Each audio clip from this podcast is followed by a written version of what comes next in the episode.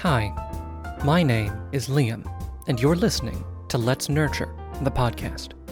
Today, we're going to talk about Linux, why you might want to give it a try, and some of the philosophy underpinning the open source development community.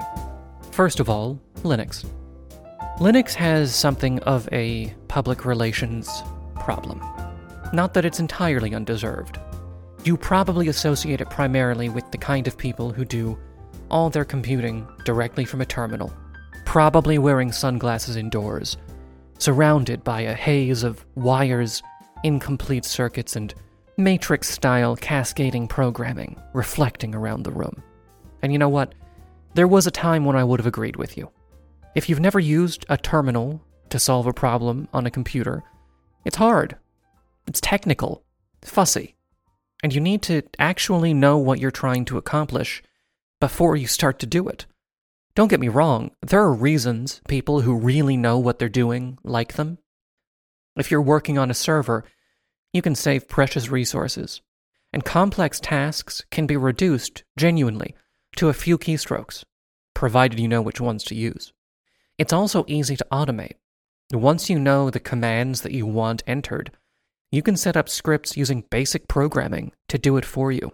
And yes, I really do mean basic here. The kind you, literally you, could learn to do in maybe a weekend.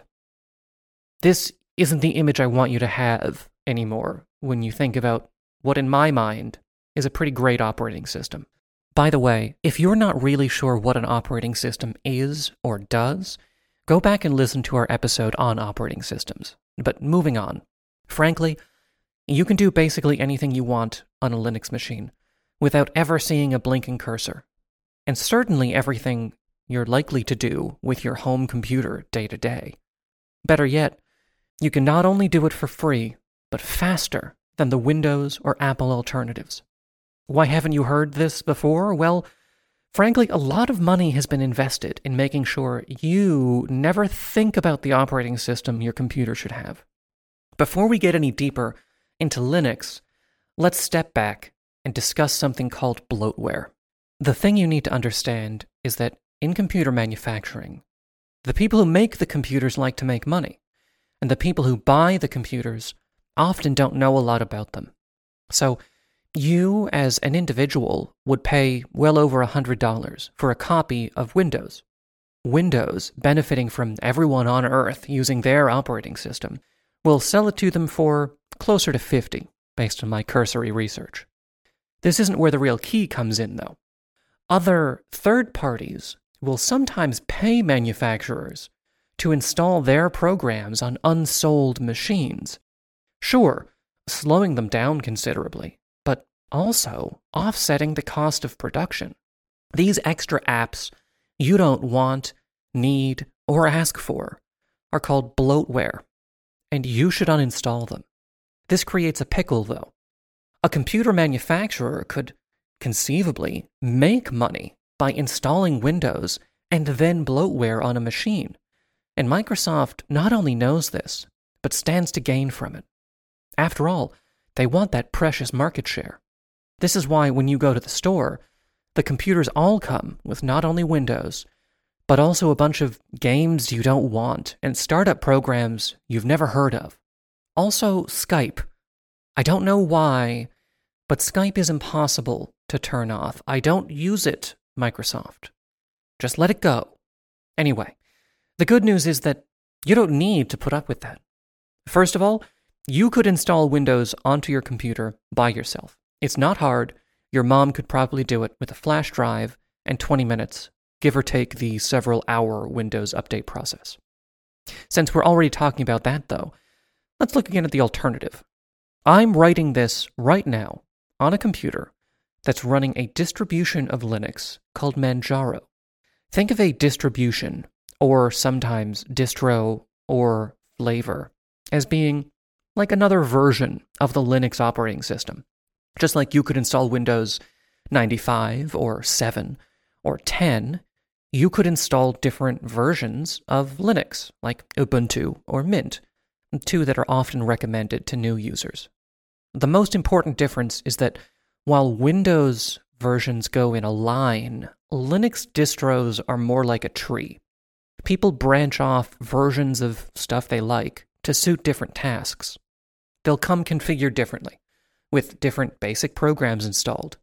But people are working on multiple versions of the same basic system that is Linux.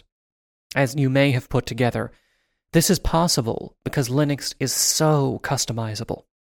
Take desktop environments. With Windows, it's always going to look like Windows.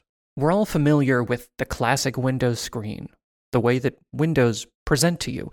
This time, I mean the things on the screen, not the operating system itself. It's an unfortunate artifact of the naming system Windows came up with. But if you're using Linux, and not at a high technical level, you could decide you want your desktop to look and feel more like an Apple computer. Install a new environment, say GNOME, and choose to use it when you log into your computer. I use an environment called XFCE. And you know what? If you've used Windows, you would be able to navigate my computer just fine. There's a start menu. You click through folders in the file system. You can launch programs inside of Windows on the screen, drag them around. It even has virtual desktops, the best feature of Windows 10, and one that got its start in the Linux world. In fact, basically all of the important computers in the world use some version of Linux. Why? Well, it's a lot more efficient. Don't get me wrong, the fact that it's so customizable does mean that you can create all the overhead that, say, Windows would use. But it's usually not baked in from the start. If you're running an enterprise computing system where every single operation counts, you're probably going to use the system that's free, infinitely customizable, and open source. But this isn't only useful for people running expensive servers. They're not the only ones who care about computing overhead. That old laptop you have, the one that takes 15 minutes to turn on and you bought back when dial up was still the high tech wave of the future? Well, guess what? You can probably make that laptop just as snappy as the day you bought it. Computers don't actually degrade much with time. We just ask them to do more and more stuff and faster.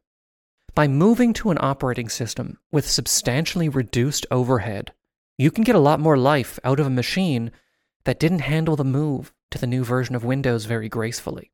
And you can do it while more or less having the same experience. You can even run Windows programs in Linux thanks to a utility called Wine that you could have set up and ready to go in a matter of minutes.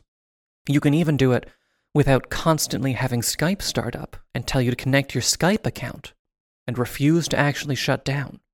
I'm telling you guys, it's fantastic.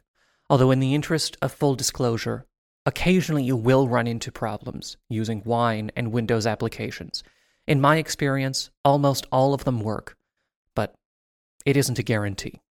Let's take a brief look at freedom. I promise I cut most of the philosophy out of this episode. Linux is open source. Like most modern terms, open source can mean different things to different people, but the important part is this.